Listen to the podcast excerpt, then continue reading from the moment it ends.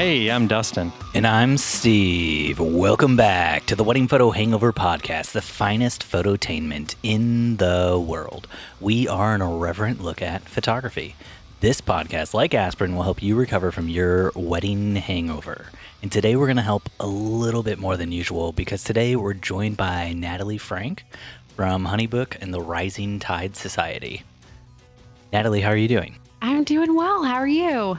I'm doing as well as I can. oh. Steve's Steve's a little depressed over there. Steve's uh Steve's still I don't like this quarantine, man. I don't like this quarantine. It's uh it's not fun. Steve, are you an extrovert? You're an extrovert, yeah? no. No? No. I Not at all. Hmm, how do I put this? I enjoy being around other people very, very much. I prefer to be around other people. I do not like. If you put me in a room with people, I'm never going to be the one who speaks the most. But I want to be there and I want to be in the mix. But I'm, I'm not outgoing. I like deep conversations. I don't like shallow conversations where you just kind of like, "Hey, how you doing? What's going on?" and then you move on to the next person and like you just keep going and going and going. I want to get to know someone, you know? We don't do the podcast cuz we want to have shallow conversations. Today that's you, Natalie. It- oh gosh. Then then I guess I'm in for it because there's no swimming in the shallow end. Y'all are exactly. y'all are Jump- saying jump- we're going deep. we this is the deepest podcast, as I'm sure you know. Um, let me t- let me quickly just introduce you. You are not only an amazing photographer, but you have turned educator, and as Steve mentioned earlier, you are not only the co-founder of the Rising Tide Society, one of I think the largest photography societies in in the universe, um, but you're also the head of community for Honeybook. I mean, that's that's a lot. Yeah. That it is a Perhaps lot. Well, when you say it like that, I know when you say it like that, I'm like, all right, I gotta. I, this is just this is out of control. Um, yeah, I do a lot of things. My my background, you know, and sort of, I always say like by trade, I'm a photographer. I've been doing that since I was a senior in high school, and photography was my way of paying for college. And then after college, I didn't go and get a nine to five job. I just went into a business that I was already at that point basically running full time. So that's sort of like my roots are in photography, which is what led to everything else. You know, everything else kind of grew from that. And um it's it's been it's been kind of rough. I mean, honestly, like I relate a lot to Steve your uh, your intro here coming into this podcast of like, well, I'm hanging in there because frankly, that's that's kind of how I think a lot of photographers are feeling right now. You know, with everything being upended, our entire industry being kind of put on notice that things are on pause, and um, my roots will always be in photography. So it's been it's been rough to kind of watch so many friends go through what we're all walking through and just experiencing it from the community side has been has been interesting and doing everything that we can to help you know and that's that's kind of what i think brought us to actually hop on the the podcast today but it's i'm hopeful i'm hopeful but it's been hard Yeah, uh, Honeybook. So Honeybook. Uh, let's set up how this whole podcast Yeah. episode came to be. So uh, two weeks ago, Honeybook called me just to check in because I I use Honeybook, um, and they just called to see if there's anything they could do, any way they could help, and um, I said. Why don't we jump on a podcast? And being I'm the extrovert here in the relationship, and I want to just hang out and talk and get to know people. And they said we would love to get on a podcast. And then they're like but we're all introverts so we need natalie to get on this podcast with you because she is the best podcaster in the world. And here we are. Wow. You just keep raising this bar here making it Ri- making rising it harder. tides You're Rising raising tides. the tide and raising the expectations, and I'm just sitting over here with my sparkling water, uh, nervously anticipating your next question. No, I, I think that's that's kind of like what ultimately we we've been doing as as a company over the last couple of weeks. You know, is reaching out to our members both personally and at scale you know with the community at scale because the minute that you know essentially president trump got up there and said hey we don't want events larger than 10 people everything changed. Our Right. whole entire industry changed.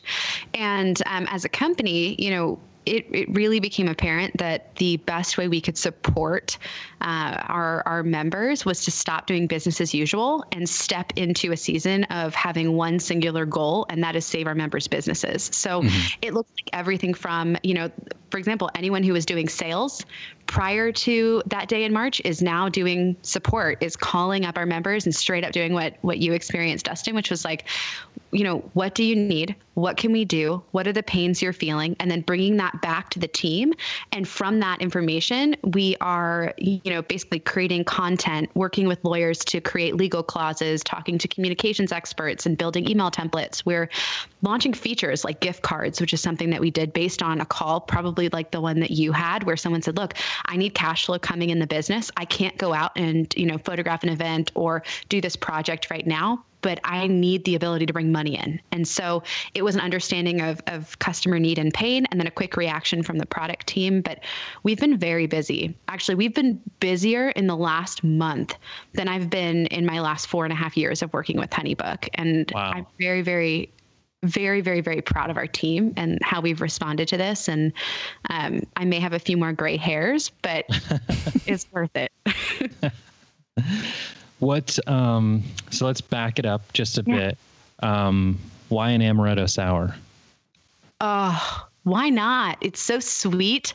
You know, it's kind of like a Jolly Rancher, but in drink form, mm. but then a mm. little bit still smoky. So it, it has what he, what Dustin's referencing here is that I there are two cocktails in my I'm life. Glad okay? somebody is bringing this back to what Dustin is referencing because I read what he wrote in the our show notes and I was like, why did he write this in here? I have no idea what's going so on Steve, right now. I have to preface Steve typically writes our show notes. So I like to write them in ways that are a little bit more confusing for Steve. So it's kind of like a choose your own adventure for him. Um, where Steve is more of the type A, like very analytical, writes everything out in the most details, whereas I just throw a few bullet Emphasis points on out. the anal part of that, yeah. yes. Oh, man, so curveballs, curveballs mm-hmm. all time. Left and right. Yeah, so there are two drinks in my life. One is the drink that I order when I want to impress somebody, and the other drink is what I actually want to order. And what Dustin was alluding to is that I actually want to order an amaretto sour. But what I end up often ordering is a vodka tonic or like a gin and tonic. And that's just sort of like my go to. And sometimes I'll be real fancy and I'll be like Hendrick's, you know. Uh, but, wow. but I know, I know it's it's intense but that's really what i'm trying to impress. But in reality i just i want something sweet. And so because you have that on your website do you ever sit down with somebody at like a formal meeting or get together and you order your vodka tonic and they just say no no it's okay. You don't have to impress me. Get the amaretto sour. At times at times. Although i will say i kind of need to update that page because since that time in my life, I've discovered good Pinot Noir, and so I've kind of mm. become an old woman. Like I've left, you know, the you youth a, of a my bag of it in your purse or something. Twenty behind. I mean, yeah, cases and cases of what this amazing wine called Seven Deadly Zins. Oh, it's it's, it's technically a Zinfandel, but it drinks more like I think a Pinot Noir, but it is my favorite wine. And yes, I, I kind of feel like it's time. You know, like maybe the amaretto sour version of me is like TikTok, and mm. I'm kind of emerging into more of a LinkedIn phase of my life. Oh, don't do that. Don't do that. oh, so what's after? What would be after a LinkedIn phase? If we're talking like the succession of your life. You know, I don't know. Back to MySpace. Death. Do we like revert? Death, Dustin. That's what comes so next. So much doom and gloom. So oh, much doom. so When dark. you can't work anymore, that's all that's left in life for you. Just slowly going to the grave. Maybe grandchildren. I don't know.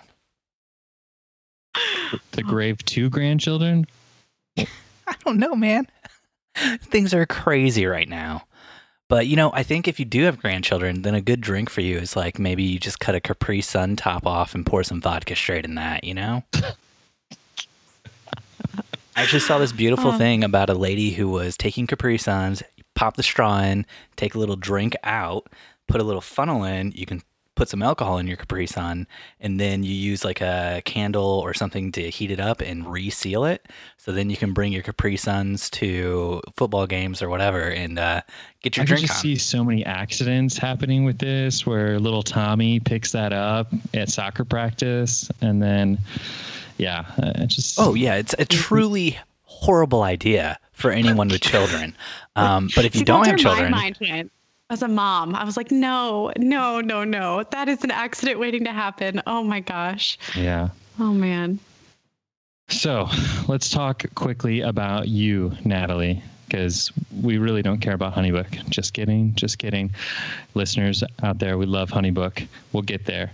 But I want to know how you went from powerhouse wedding photographer extraordinaire, um, dominating the Annapolis, Maryland market and beyond, to setting your camera down, so to speak, to empower other photographers and want to leverage more of the education side of the space. Yeah. So, um, you know, I I photographed full time for about five years before Rising Tide kind of came into the picture. And mm-hmm. what happened there was, uh, as I built my business, as it grew, and I established sort of a presence in in my hometown, I recognized just how lonely it really was to be in this industry. And I should even preface this by saying the photography industry at that time already had communities. You know, we mm-hmm. were sort of the most social of the creative sphere. However, the minute you stepped outside of photography, it was very, very rare, especially in the wedding industry space, to just see this natural coming together of different community groups. You know, an event planner sitting with an event planner or a florist hanging out with a florist. There was this underlying belief in competition and that we mm-hmm. couldn't mm-hmm. actually come together and support one another. And so, uh, what I tried to do and have been working on over the last four and a half years is to really redefine what competition looks like in a creative space. And what I mean by that is not that competition doesn't exist, not that it is a bad thing, even necessarily. You know, competition is actually a performance enhancing drug of sorts. It changes our neurochemistry and it can actually create this momentum and fuel and fire for our innovation and for, you know, going out and creating and building and and there's so much good that comes from it when it's rightly ordered you know when it's not driving all of our decisions. And unfortunately with you know these changes in technology and modern society and and how we engage with one another we've become very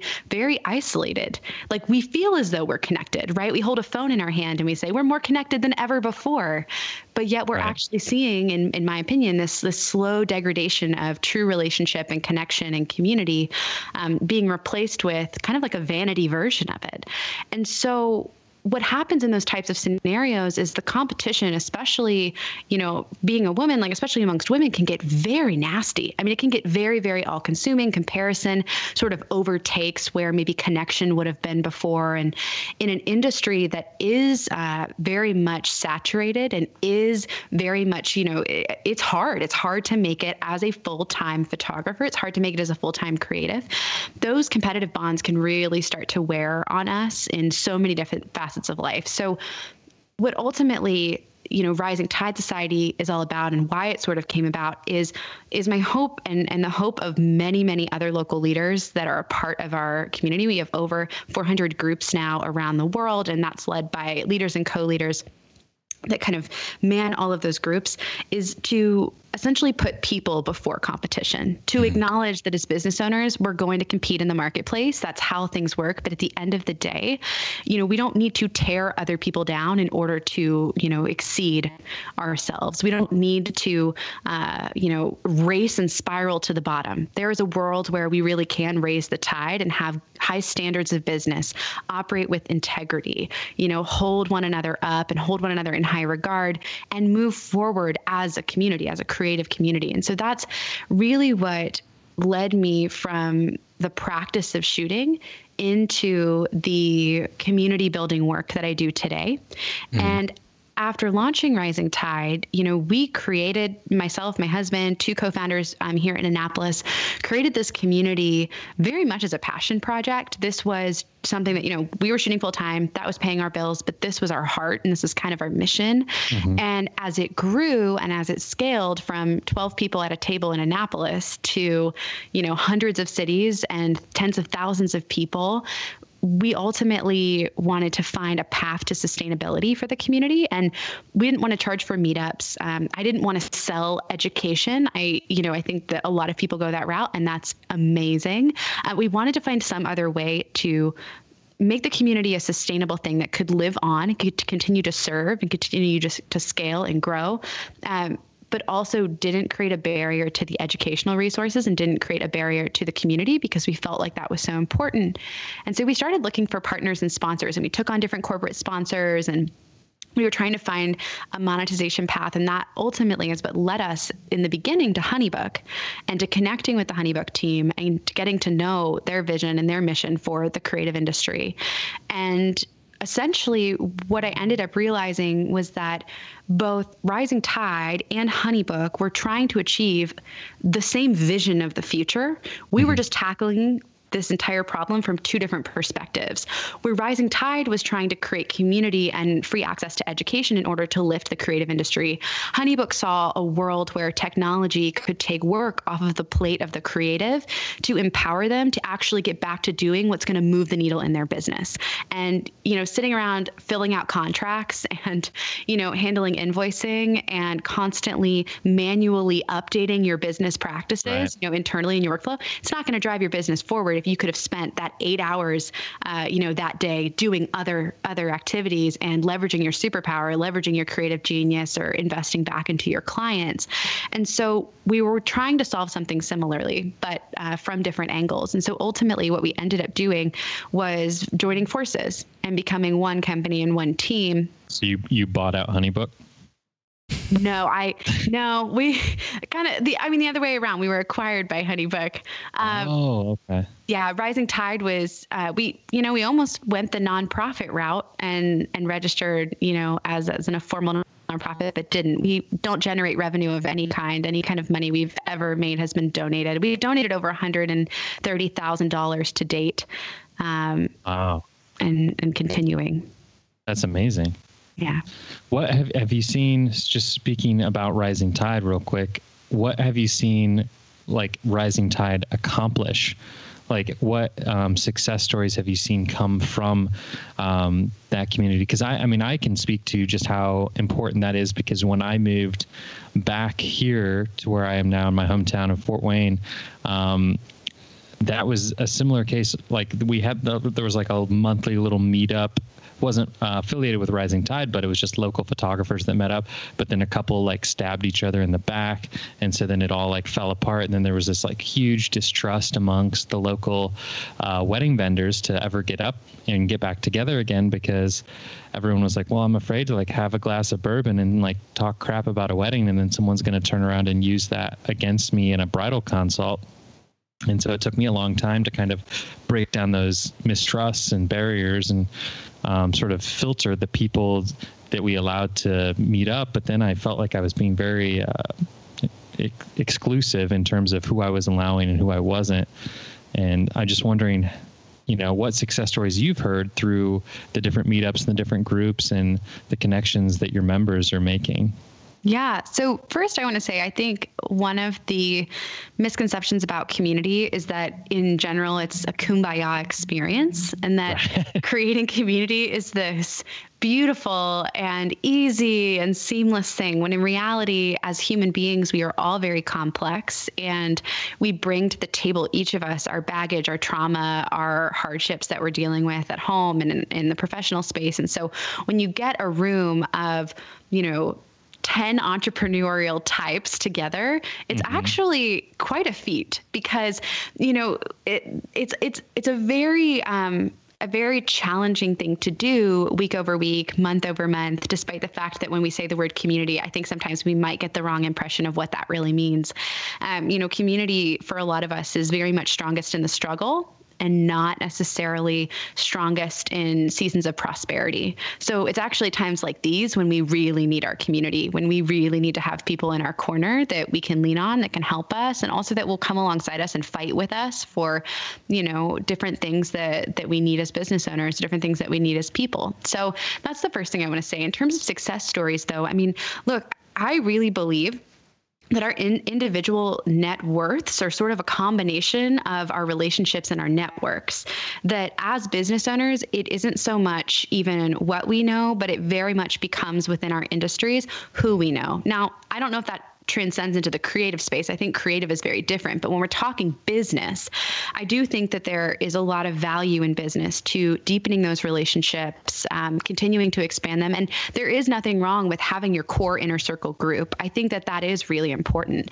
So, things that we've seen, you know, we've seen podcasts launched and created out of two people meeting in Rising Tide. We've seen, you know, people being able to move across the country because of Rising Tide, leave one city, go to another city, immediately have a home and, and a, a family to welcome them in their hometowns. Um, you know, we've actually even see, seen really wild things. Like one time there was a woman who was attending her ex's wedding and didn't have a date. Her date this is a true story.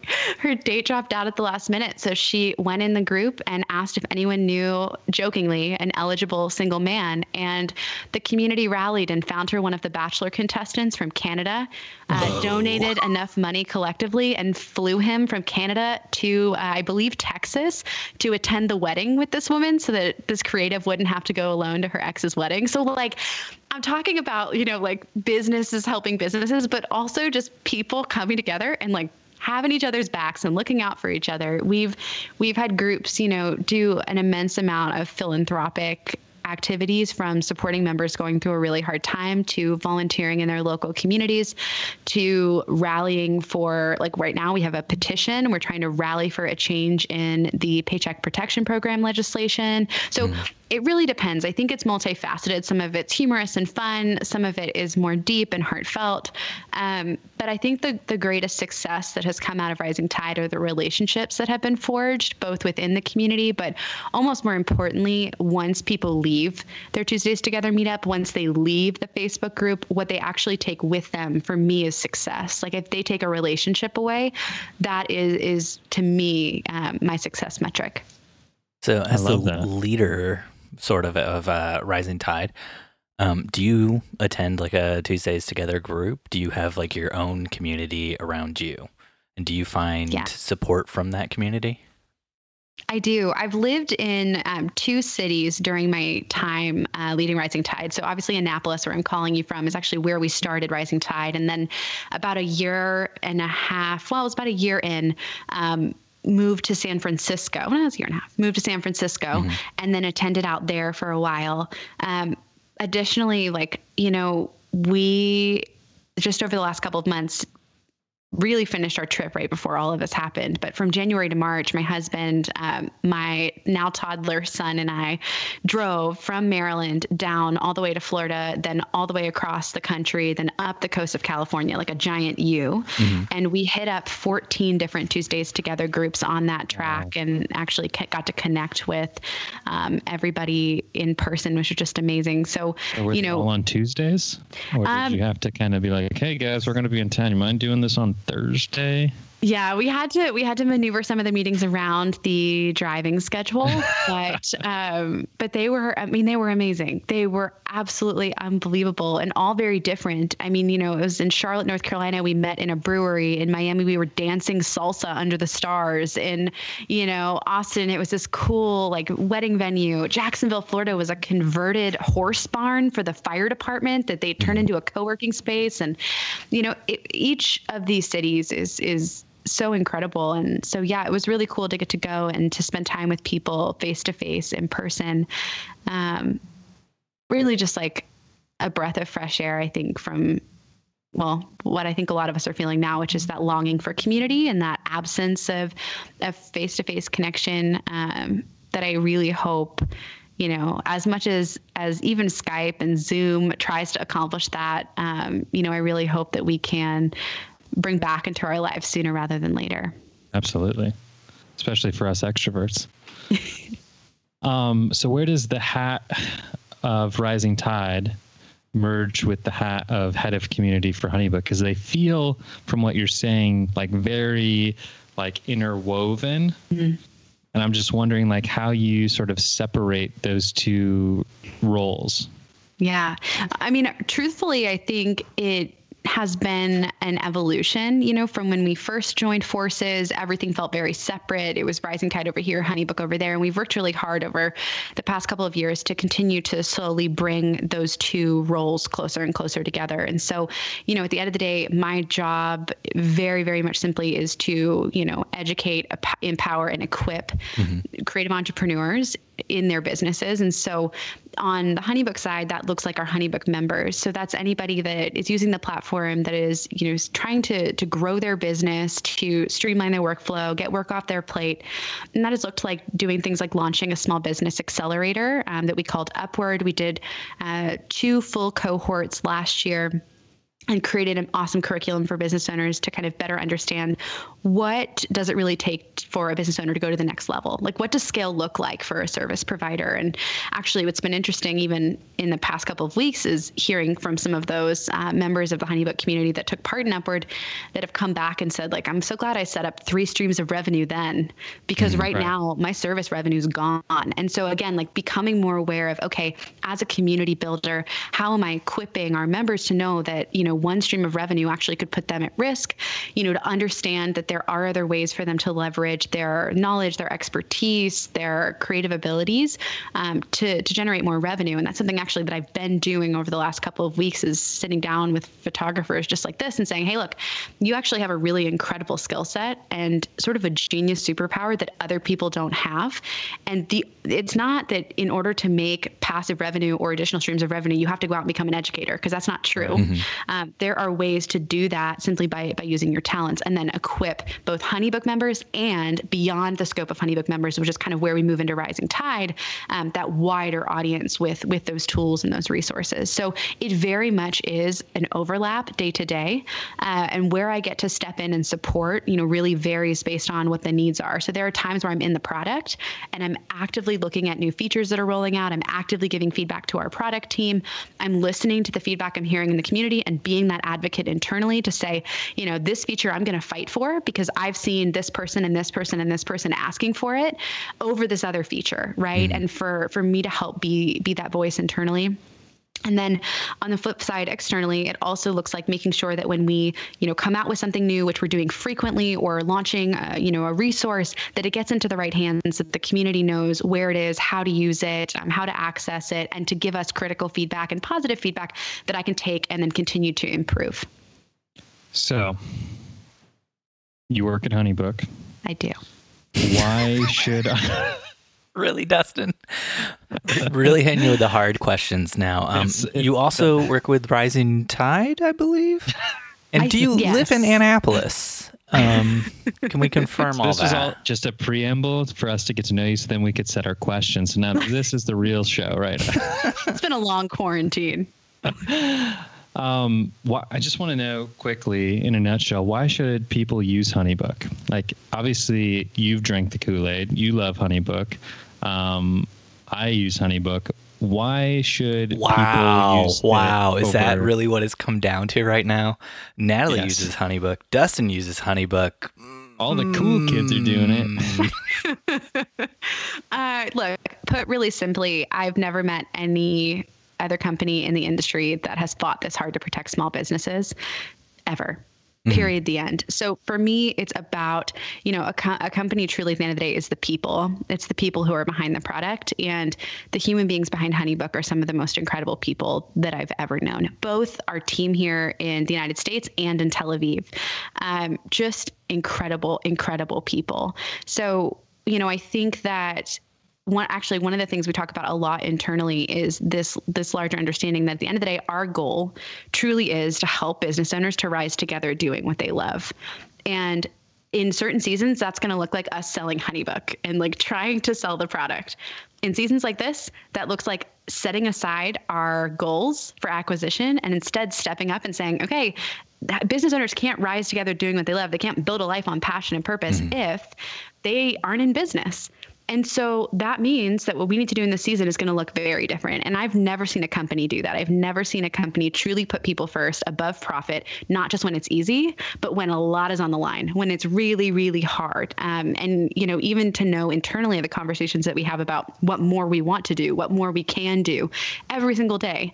Um, it blows me away having come from the other side of this, right? Having been a right. photographer myself. So, you know, I think that every single person listening to this who has a CRM or is considering a CRM, you've got to find the one that's the right fit for you mm-hmm. period. I, I, hope it's Honeybook. I want it to be Honeybook so you can join our family, right? Hang out with with Dustin and I. Like we, you know, we are cool. I mean, we're a little, you know, we're we're all right. Come hang with us. Yeah. But but at the end of the day, I think it's a bigger vision of ensuring that everyone finds a fit that really works for them because the worst thing that could happen is that you have no system and your business does start to succeed and suddenly you hit that point where, you know, you weren't prepared, you didn't set yourself up for success and then you're overwhelmed, you're burnt out, you're struggling, you're dropping the ball, you're double booking yourself, you're I mean we've all we've heard those stories. We know people that have been in in those shoes.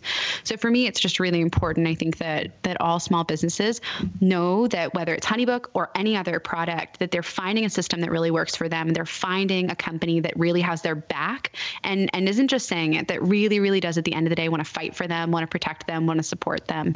Um, and I, I believe that we do a really good job of that. So are you converted, Steve? Steve, are you converted? Join us, Steve. Join us. oh man, unfortunately, I don't make all the CRM decisions in our business. It's uh, you know, there's two people involved in this business, and uh, some call that a marriage. Some call that a marriage. Yeah. co-business owners, co-marriage owners, whatever you want to call it. Um, you mentioned earlier that you fight for features in the HoneyBook product. I was just curious. Um, uh, one of our listeners, Kenzie Ray McMullen, said that she loves the new gift card feature you guys instituted recently. And she was wondering if there are any new features that you're fighting for to try to get in the product this year, if you can talk about that. Yes. So the gift card feature is actually a really good example because that was one that came straight from user feedback and was like an immediate, okay, product team, go. And they mm-hmm. started rushing to kind of figure out how do we do it? How do we do it well? How do we really brand it to each business so they can make it their own? Um, there, there are some massive shifts coming to the product in a really powerful way. What I can tell you, because I can't say probably as much as I want to, mm. but well, what I can, can, this is just three people uh, hanging just out. Three people hanging out. I'm sure. No, look. I can tell you this um, our vision and our dream would be for a service based business like a photographer, like all of us, to be able to create a workflow such that someone could inquire, book, sign a contract, and do it all while you're sleeping in a mm-hmm. world where you've actually set all the parameters to pre-qualify them as a client. Can Meaning, you guys set it up like, so Honeybook shoots the wedding for me too, or we're working on that. That's sort of a proprietary process called, called Honey Talk that will come out with uh, later. But no, but that really is the vision. I think um, we really want to free people up to do more of what they love. So we're we're not even thinking at this point about well, yes, we have these very specific features that are coming out, but it's a larger understanding of how do we change the way that this entire process even works. You know, is there actually a better way versus how do I add one feature to solve one problem? It's it's a larger question. You know, things in the past like scheduling was a big one. You know, mm-hmm. that we mm-hmm. really worked to push through. Um, gosh, I mean, it's hard what, to even about, remember pre-COVID. What about this idea? What about yeah. this idea? This Pitch could be like a Pitch sister me. company to Honeybook. We're going to call it, let's say, Honeypot, and the idea would be like a Tinder for wedding professionals. So you don't get to know any information about the wedding professional. You just swipe left or swipe right based on their profile pic, or it could be like a wedding photo they've taken. You get one photo to judge them on, and it's just, and then you look at your matches, and boom, your wedding is planned. So it's basically the shoot and share photo contest. Damn it, Tinder. I don't know. We'll think about it. We'll think about it. We actually, it is funny that we have had many requests for like dating apps, network network relationship apps uh, really? from our members saying like, I want to meet, you know, I want to meet more people in the industry. How can you pair us together? Um, but uh, I want to meet more people in the industry and also hook up with them. we might make a beautiful relationship and a beautiful business partnership, or just, we might destroy everything like, and burn it all down. Who knows? I feel like husband relationships wife are crazy. Are really in right now, and I just really need to meet someone to rebrand. Oh gosh. What else did some of the listeners want to ask, Steve? Uh, Rebecca Elliott was curious about your morning routine. Wow. She's a big Natalie fan. Oh, well, morning routine. Um, these days I don't need an alarm anymore because I have a 13 month old. So that, that will do it. That's how I wake up. I wish I could say I get up at five, I work out, and I drink kombucha, but really what happens is I hear the screams of my toddler across the hallway I get up, I pick him up, uh, I go downstairs and I make him breakfast. I turn on some Paw Patrol. The pediatrician did say I'm allowed to show him screen time now that we're in quarantine and nice. everything's falling apart. So I have her blessing. Just so you know, even if the pediatrician hadn't said that, we would not judge you. We we both have had kids. We know how crazy and terrible it can be at times. We, we, I, I still have kids you didn't get rid of yours? tense for me. Oh man. But no I, I make coffee a lot of coffee french press and two eggs. That's literally my morning routine. Baby two make eggs. sure baby's good Ooh, wait wait um, two eggs? How, how do you make those how do you make those eggs? Okay okay all right all right. I feel like i'm about to get judged okay? Um, i feel probably. the judgment coming. I okay I used to like scramble them, them, and I had a cheese situation that I would, you know, I had like my routine with these really yeah. cheesy scrambly eggs. I don't even have time to worry about it anymore. I crack them in the pan. They're either like way too overcooked or the yolk is so runny that it's just a disaster because I'm not patient enough to turn the heat down to let them slowly get to that perfect, oh, you know, over medium vibe it's kind of just whatever happens that day. So this morning they were overcooked. Yesterday they were too runny. I'll get back to you. Experiment. It's a giant egg experiment for sure. Yeah. My wife That's bought my- like a little machine, and like you add water to it, you crack the eggs, you throw them in the machine, and then you just hit the button, and when it's done, it makes a noise, uh, chicken and it's pops like out. perfect every single time. Wait, is that for like okay? I used to have a hard-boiled egg egg maker mm-hmm. that you could put your eggs in and you hit it and 12 minutes later you have like six hard boiled eggs and they're perfectly hard boiled.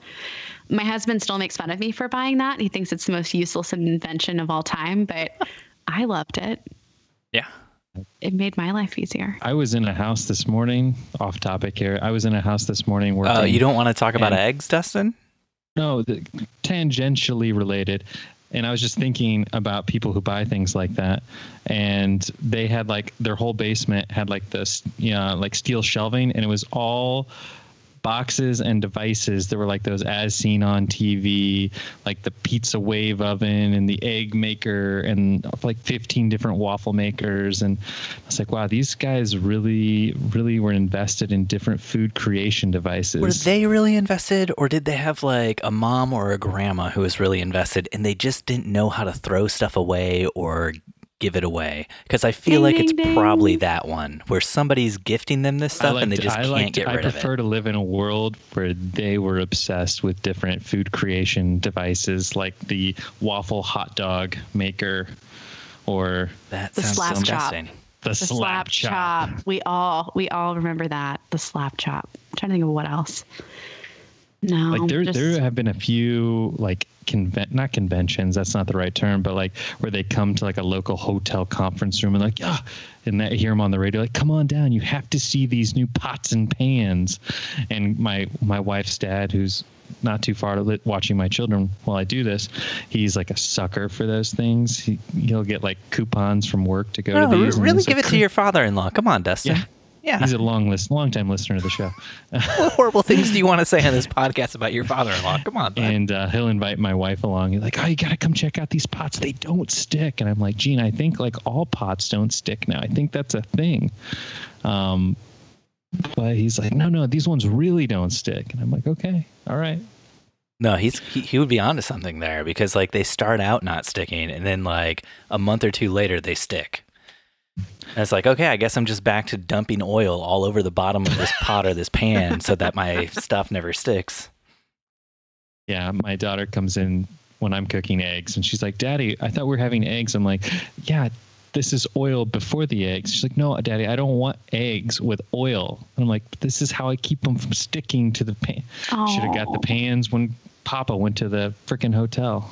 Dude, just put a little bit of butter on there. That's better than oil taste wise anyway. Olive oil, uh, olive oil, baby. Rebecca Elliott had another question for you, Natalie. Uh, she was curious what pet pe- what your pet peeves are in the industry. Oh, oh, that is a good one. Hmm, in the industry. Did she say which industry, Steve? Um, I think it was Fast food? construction. Yeah. Construction. Yeah. I okay, look, I, I think my biggest pet peeve in general in the industry is the way people talk to each other on the internet. Mm. I, it really bot like it really genuinely bothers me. I think that um, I see a lot of like gossip and negativity, and uh, it sometimes feels like you know people tear one another down longer than or more often than they build each other up, and um, that just that always bothers me. I was never, but I should even say this: when I was a photographer, I was never really one for the gossip. Um, you know, some people can get really into that and like love it, and their entire Facebook groups dedicated towards like what's happening now and who did what wrong and oh my gosh, who are we going to go after today? With the exception being photo stealing. That I that I that I understand. Like when someone steals somebody else's work Right. Yeah. Right. that always that always got me but um yeah i think that would be my pet peeve otherwise you know i think that look i i really love and welcome new photographers. I think that um, they keep the industry constantly evolving and changing and innovating and they challenge a lot of us to improve and do better and do differently um, without that constant influx of new ideas and new people coming in and you know ultimately the industry would be the way it was in 2007 which looks nothing like it looks today and that's kind of when i started i remember you know looking back like how different it truly was um, so i know she says that, Steve, and makes it sound like it's so long ago. Like the most ancient people started in 2007. that's when i started i mean i don't think it's ancient at all but That's when um, Steve and I started. Wait, Yeah, 2007. You said you started as a senior in high school, so you were a senior in high school in 2007. Yeah i was going into my senior year Oh gosh. All right, so I'm the old one. Got it. So Natalie and I are the same age. yep I That's was right, we had a graduating cool college Steve. in 2007, so wow. Yeah. We have to have just for our demo on this podcast, we have to have like the senior citizen demo covered. So that's why we have Steve on. I'm a stand-in for the boomers, you know.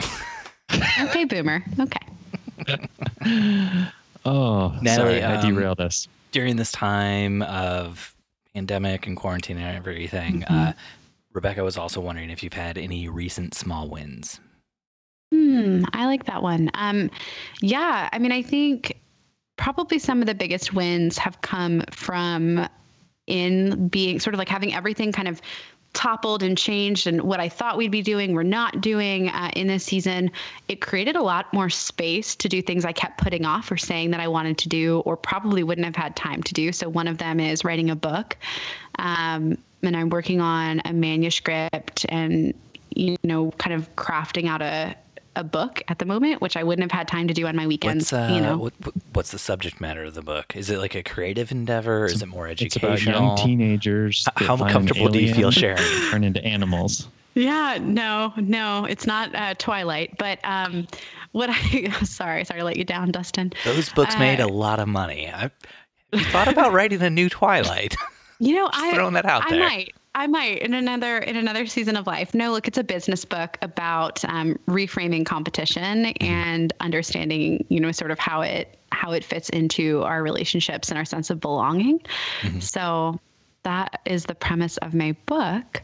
Um, but that's a win. I, that's probably a big win more than a small win. I would say a small win is, you know, getting to experience more of the milestones with my 13 month old than I probably would have otherwise. You know, getting he walked and took his first steps, which was crazy, and uh, you know, I got to be there. Whereas I, I think with any other season if we weren't all together living all together and you know he would have been at daycare somewhere else or we I would have been over there and instead we're all cooped up in one house um, literally when I say that I mean myself my husband our 13 month old my in-laws like we're all together because we sold our house thinking this would be the year of being a nomad um, like truly we have no house and You're so the opposite of a nomad. it was the opposite. But I okay, have you seen the meme? This is a little off topic, but it's I think you guys can relate to this. Have you seen the meme that says, "What did you do to cause the pandemic?" And someone's like, "I finally set up a retirement account." Someone's like, "I opened, uh, you know, a boutique, or I opened my photo studio for, and thought I'd have people come in and visit me." And it's like,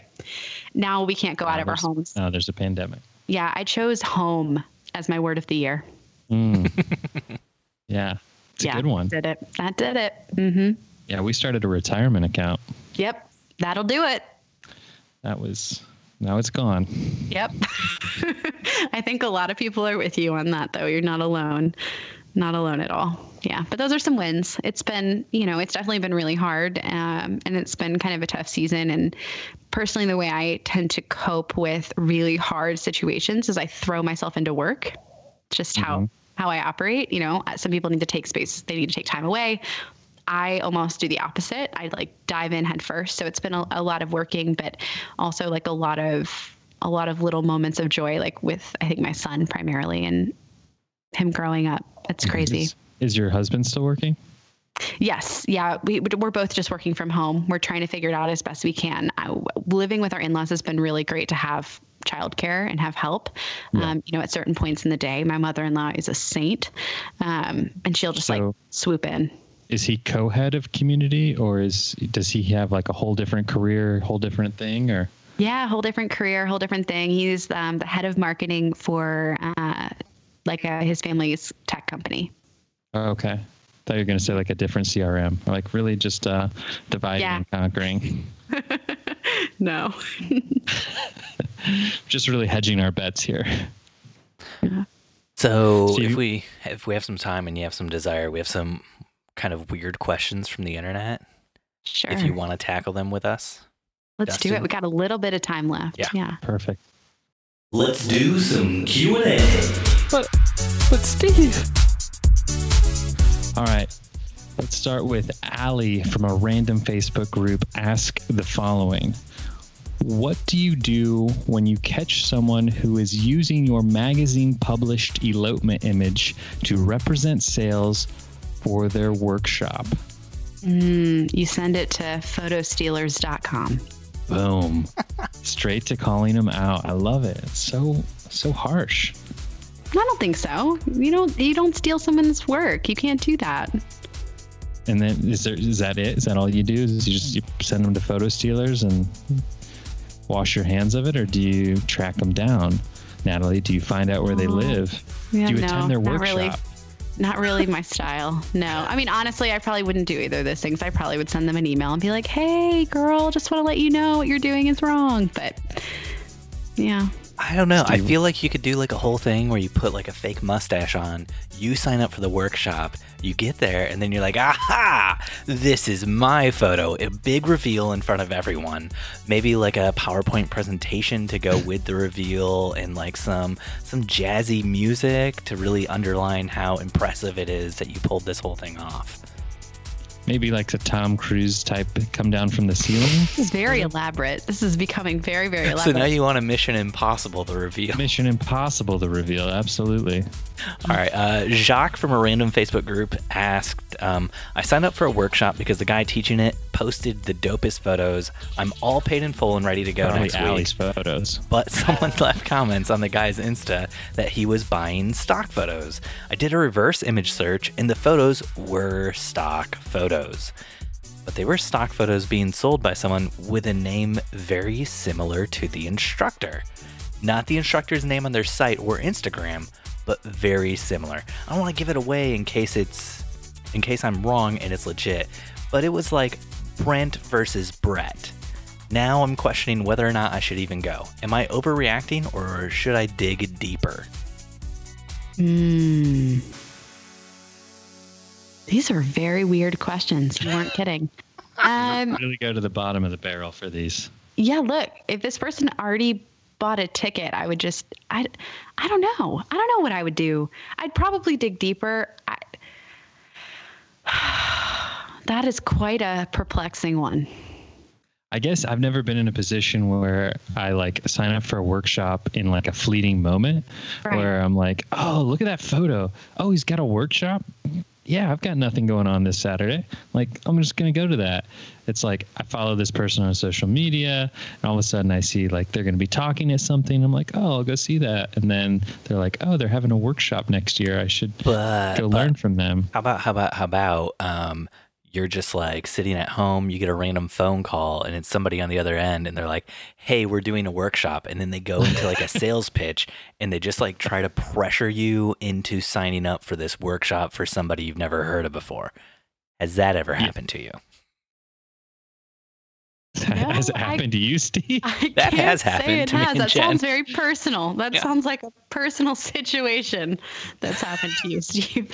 I'm really sorry. Steve, would about you like to discuss that We're personal here for situation? you, No, I'm good. It's just ah, you know, you never know when you give away your phone number on a website who is who that website will sell your phone number to when they're like you you just That's got to give us your phone number to sign up, you know. The next thing you know, you're getting calls from all over the United States of America. From people with My- accents from all over the world. I feel like we need to have a conversation with Steve about protecting your personal information. And I, I learned that I learned that the hard way my freshman year of college. Um, so like we paid. I'm old, um, so we actually had like a landline when I went to college, like in our dorm room, and so like we you know we went to Walmart, bought the little like plug-in phone so that my parents would always be able to call me. And uh, first day of school, my roommate and I saw a flyer for free Subway subs, and we're like, boom, free food, Subway, yes please. Go to Subway. All you had to do was like fill out this like potential sign up for a credit card thing. You didn't ever have to get the credit card, but like you just had to sign up this in, like give your information. I was like, yeah, I'll sign up, whatever. Didn't think to like use fake information. I'm a very honest human being, as Steve knows, and um, so I just put the dorm room phone number on there because. Why wouldn't I want them to call me where I live? Like that just makes sense to me. They're still Um, calling that phone number to this day. For- you know for they the are. next nine for the next nine months my roommate was the most angriest human being at me at all hours we would get calls and he you know said you sold our souls for a subway sub and it was just like now But how that sub on, taste, I know. though? yeah, It that's that the sub was taste? it worth Chipotle, it? Chipotle Southwest sauce. I mean, you Mm. can't go wrong with that. So I think we're gonna have to wrap it up there because I know Natalie has places to go. Um, Natalie, where can people find you online?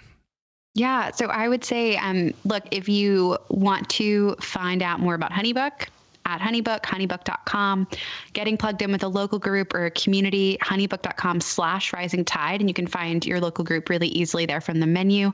Also happy to help at any point personally, just at Natalie Franke on Instagram. Um, but yeah, gentlemen, thank you for having me. Quite a riveting conversation, everything from Yeah. eggs to uh, slap chop to you know almost doing like a little therapy session with steve and his experiences being sold That's- a workshop too this was a really good Really episode what this podcast is about. It's really just unpaid therapy for Steven. Yep. i'm all for it I'm Natalie, for real quick before you go, um, Yes. is there anything you would recommend to our listeners that they check out during quarantine? Just uh, something not necessarily work related, but just you know something fun.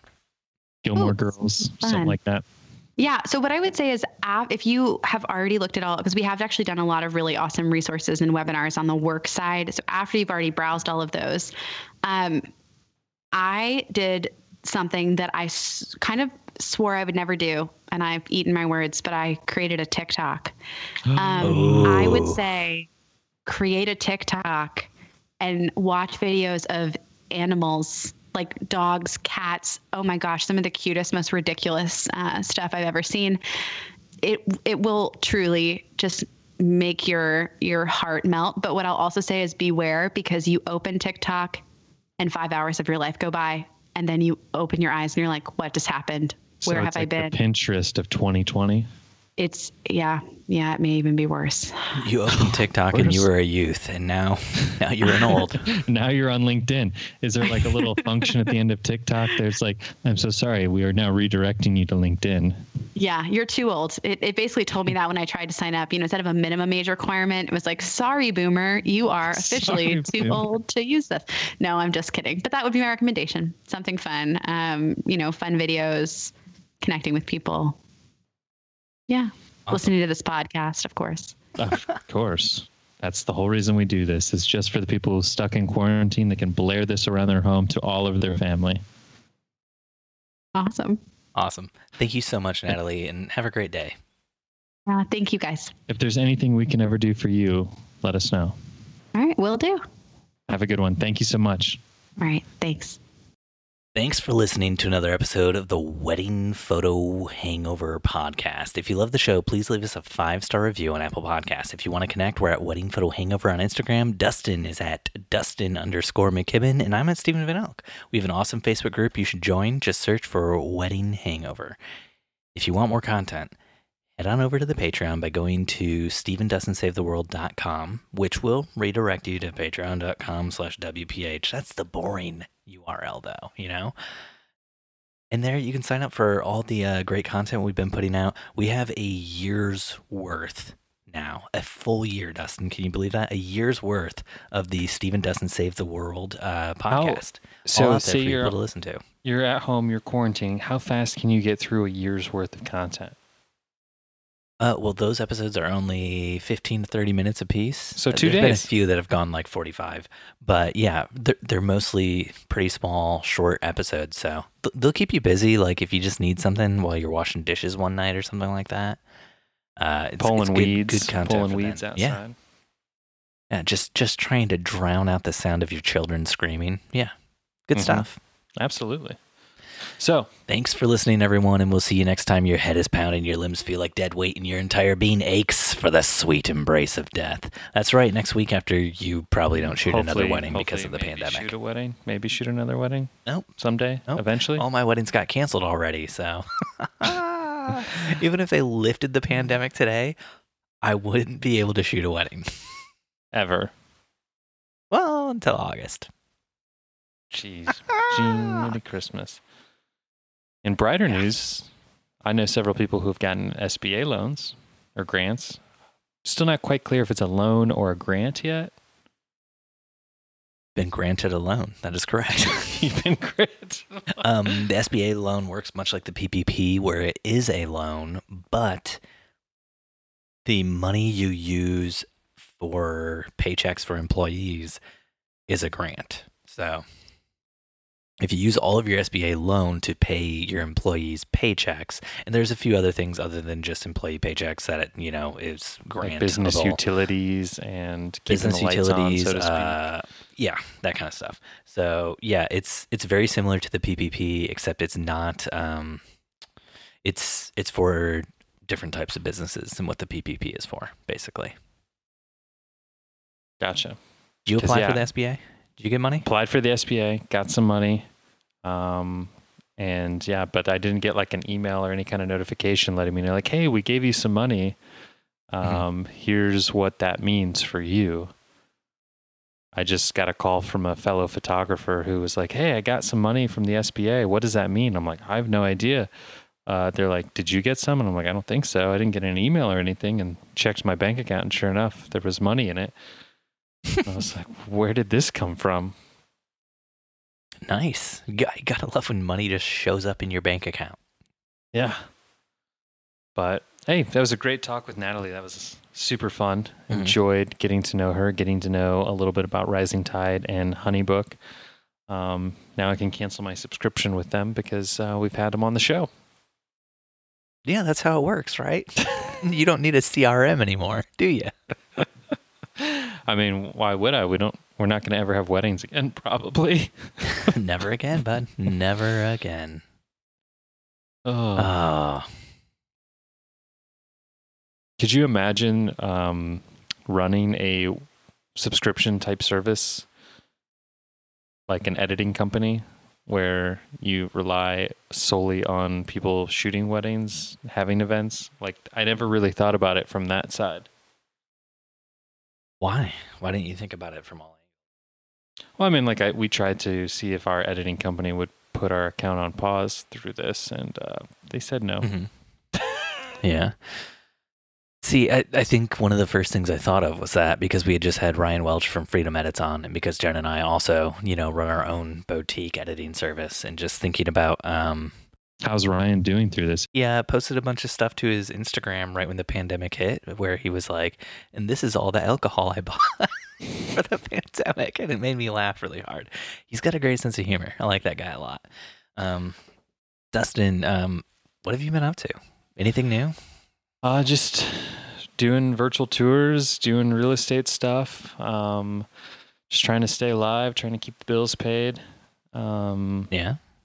but yeah, that's that's about it. Trying to I'm try I need to find so like similar to like what Natalie said, like when craziness happens, like I go into like worker bee mode where I just like throw all my energy into generating revenue um, because I don't know when revenue will stop being able to be generated um, or when like wedding money will come in again.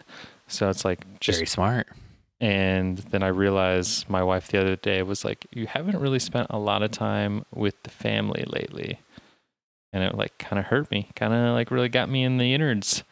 So I need to reevaluate sort of my work-life balance. I think even through this, because in your mind you're like, "We're quarantined, we're all home," but we're not all home if I'm at my computer editing or I'm out shooting all morning and Yeah.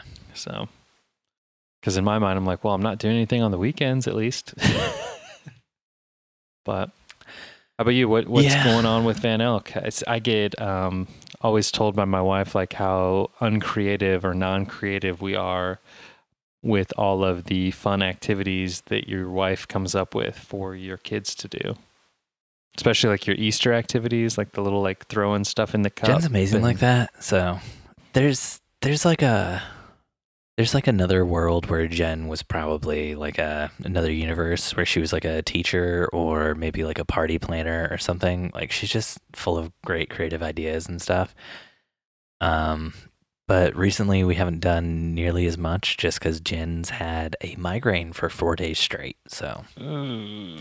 which that is one of the symptoms of her autoimmune disease is she can is migraines so yeah you know it's not it's not great it's not the best thing that's ever happened in our lives but hopefully uh hopefully she's on the up and up she seems to be Yeah. doing a little bit better today today we shot um a video that i'm hoping to edit later tonight uh for so like right when this whole thing happened we did like a newborn shoot and by we i mean jen and that was like right before they put in like the shelter at home stay home sort of thing and um Mm-hmm.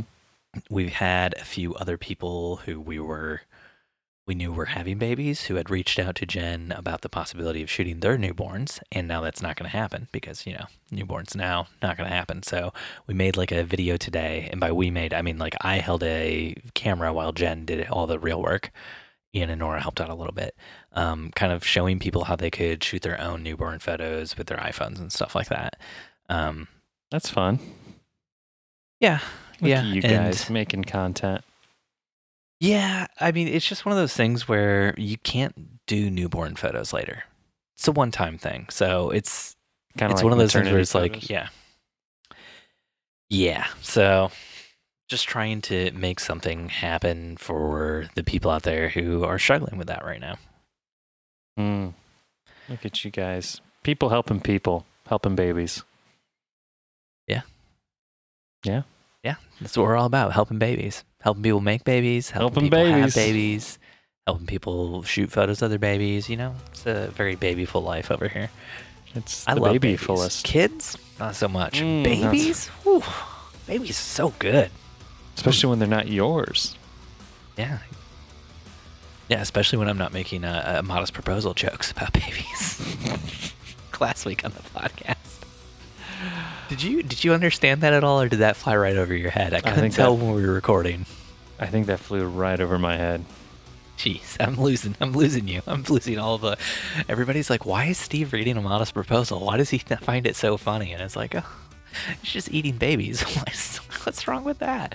Oh gosh, I'm gonna have to cut this out because I don't think we, we want to put a thing about eating babies at the end of Natalie Franke's episode. Mm, probably not. Yeah, she's a very nice person. Why would I do this to her? Let's go back to eggs and chickens. Yeah, eggs. What are they but unborn chicken babies? I'm gonna modest proposal all your eggs. Um, That's gonna yeah, do it So for us here at Mhm, the wedding photo it. hang. that's gonna do it for us this week on the wedding photo hangover. Um, you already did that. You Already did that bit. Yeah. Okay. Bye. Bye. Bye, Steve. Bye, bud. Hope Jen feels better.